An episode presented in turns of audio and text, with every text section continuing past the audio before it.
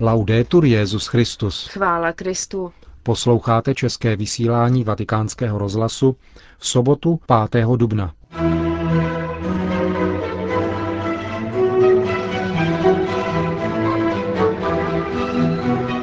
Rodinná problematika se v sobotu dopoledne ocitla hned dvakrát ve středu pozornosti papežského magistéria. Hluboký zármutek vyjádřil Benedikt XVI. nad vraždou kněze syrské pravoslavné církve v Iráku. V Hongkongu oslaví z té narozeniny italský misionář v Číně. To jsou hlavní témata našeho dnešního vysílání. K němu vám hezký poslech přejí Milan Glázer a Markéta Šindelářová. Zprávy vatikánského rozhlasu. Vatikán. Rodinná problematika se v sobotu dopoledne ocitla hned dvakrát ve středu pozornosti papežského magisteria. Nejprve Benedikt XVI. promluvil přibližně ke třemstům účastníků Mezinárodního sympozia, pořádaného Papežským institutem Jana Pavla II. pro manželství a rodinu. Cílem zmíněného sympozia bylo hledání odpovědi na sociální rány interrupce a rozvodu. Utrpením, která postihují člověka po bolestných cestách interrupce a rozvodu, se může dostat útěchy ve světle a síle Evangelia milosrdenství, které je určeno konkrétnímu hříšnému člověku, řekl Benedikt XVI. Jen tak může být pozvednut z jakéhokoliv pádu a uzdraven z jakéhokoliv zranění. A queste persone la Chiesa il dovere primario Církev má prvořadou povinnost přistupovat k těmto lidem s láskou a jemností, mateřskou péčí a pozorností, aby tak hlásala milosrdnou přítomnost Boží v Ježíši Kristu. On je totiž, jak učí církevní otcové, tím opravdu dobrým samaritánem, který se stal naším bližním. Lije léčivý olej do našich ran a uvádí nás do příbytku, církve, kde nás léčí, svěřuje svým služebníkům a osobně platí předem za naše uzdravení.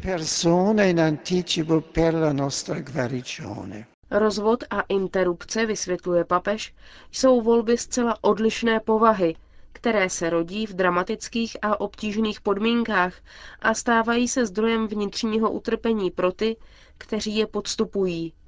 Tyto rány postihují také nevinné oběti, počaté a nenarozené děti, děti vtažené do rozpadu rodinných svazků a zanechávají nesmazatelné stopy.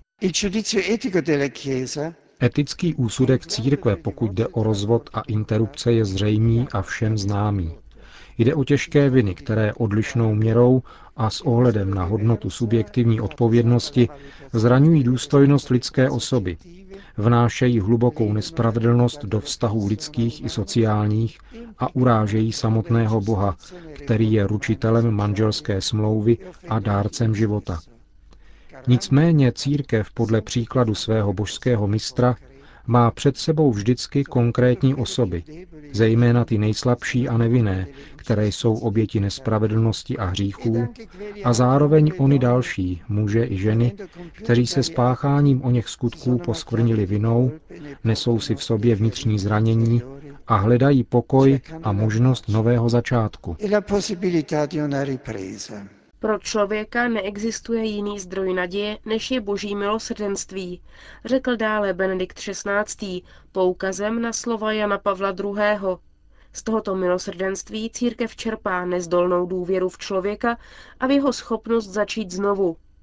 Církev ví, že za pomoci milosti je lidská svoboda schopna definitivního a věrného sebedarování, které umožňuje manželství muže a ženy jako nerozlučný svazek, a že lidská svoboda je i v nejsvízelnějších okolnostech schopna mimořádných gest oběti a solidarity k přijetí života nové lidské bytosti. Così si può vedere che no che la Chiesa pronuncia Lze tak nahlédnout, že ono ne, které pronáší církev ve svých morálních indikacích a u něhož se někdy jednostranně zastavuje pozornost veřejného mínění, je ve skutečnosti velkým ano k důstojnosti lidské osoby, k jejímu životu a její schopnosti milovat.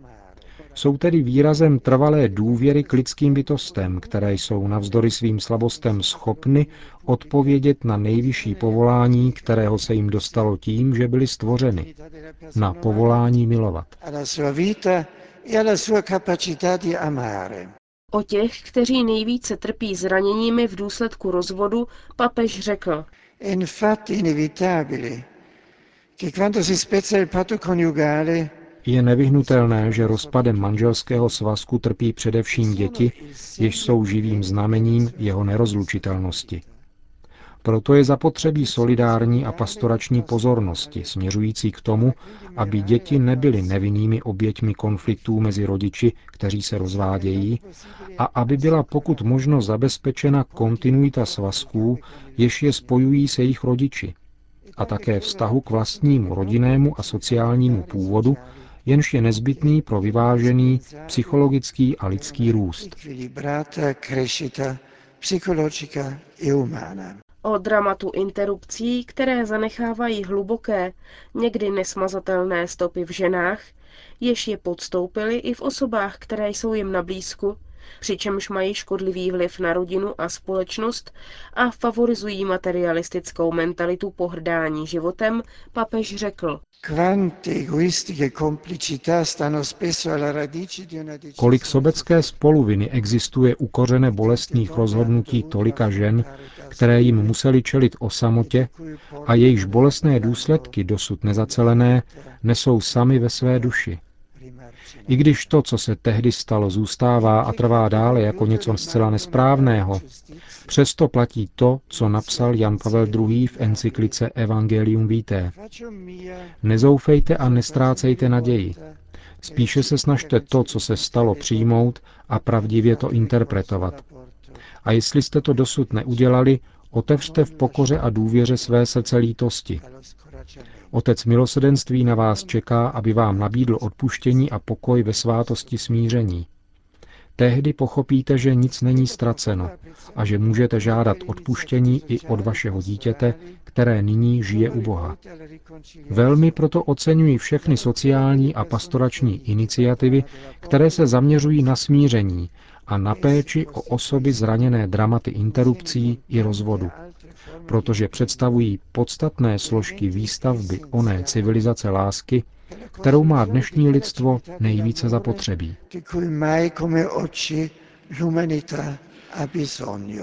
Řekl Benedikt XVI. v závěru své promluvy k účastníkům sympózia pořádaného Papežským institutem Jana Pavla II. pro manželství a rodinu. Vatikán. Prarodiče jsou pokladem, o něž nesmíme mladé generace připravovat, zvláště když dávají svědectví víry. Připomněl to svatý otec při audienci účastníků 18. plenárního zasedání Papežské rady pro rodinu. Promluvu věnoval jeho tématu, totiž svědectví a přítomnosti prarodičů v rodině. Jak řekl, Církev vždy věnovala prarodičům zvláštní pozornost a považovala je za ohromné bohatství nejen po stránce lidské a sociální, ale také v oblasti náboženské a duchovní. Zatímco v minulosti měli v rodině důležitou roli se svým živým svědectvím, dnes jsou často odsouváni na okraj jako břemeno. Stejně tak je ohrožuje kultura smrti a její extrémní projev v podobě eutanázie. Na stáří a jeho problémy je nutné hledět ve světle pravdy o člověku, rodině a společenství, zdůraznil Benedikt XVI. Je třeba rázně se postavit proti odličtění společnosti. Jak poznamenal, farnosti a diecéze se snaží vycházet vstříc potřebám dnešních lidí v pokročilém věku. Papež v této souvislosti varoval také před individualistickou mentalitou, která představuje ohrožení nejen pro starší lidi, ale pro všechny. Je třeba činit zodpovědná rozhodnutí, aby bohatství, jimž jsou pro rodinu a společnost prarodiče a staří lidé, nepřišlo na zmar. Ať jsou prarodiče znovu živě přítomní v rodině, v církvi a ve společnosti ať v rodině jsou i nadále svědky jednoty, hodnot založených na rodině a na jedinečné lásce, v níž má počátek víra a radost ze života. Takzvané nové modely rodiny a šířící se relativismus oslabily tyto základní hodnoty rodinné buňky. Bolesti naší společnosti, jak jste si správně povšimli během zasedání, si naléhavě žádají nápravu. Nebylo by možné v situaci krize rodiny začít právě od přítomnosti a svědectví prarodičů, těch, kdo jsou v oblasti hodnot a představ o životě pevnější? Budoucnost totiž není možné rozvrhovat bez odkazu k minulým podstatným zkušenostem a k duchovním i morálním orientačním bodům. Po papežské audienci reportér našeho rozhlasu Giovanni Peduto oslovil kardinála Claudia Humese, prefekta kongregace pro klérus, který je zároveň členem Papežské rady pro rodinu. K tématu probíhajícího plenárního zasedání řekl. Paměť minulosti je zásadní pro porozumění životu a pochopení vlastních úkolů v životě. Prarodiče, jak bylo řečeno, jsou živou knihovnou životní paměti, smyslu a životní moudrosti. My dnes velice potřebujeme tento smysl života, zvláště ve světě, v němž se zdá, že jaksi chybí a kde jako by se člověk dokonce bál ptát se po smyslu života. Někteří prostě odmítají vidět jakýkoliv vyšší, větší, transcendentní smysl života. To všechno ukazuje k tomu, že prarodiče a staří lidé představují skutečně velké bohatství. Kromě toho mají svou roli také po evangelijní stránce, v otázce víry. Prarodiče dokáží předávat vnukům lásku a svědectví víry a praktikování víry, ale dávají jim také příklad života – a příklad je silnější než mnoho slov. Říká kardinál Claudio Humes, prefekt kongregace pro klérus a člen Papežské rady pro rodinu. Vatikán. Hluboký zármutek vyjádřil Benedikt XVI. nad vraždou Jusefa Adel Abudiho, kněze syrské pravoslavné církve v Iráku. Telegram podepsaný kardinálem státním sekretářem Tarčíziem Bertónem byl zaslán syrsko-pravoslavnému arcibiskupovi Bagdádu Xavériovi Jamilovi Hávovi. Papež v něm ujišťuje o svých modlitbách za rodinu a spolubratry zavražděného kněze.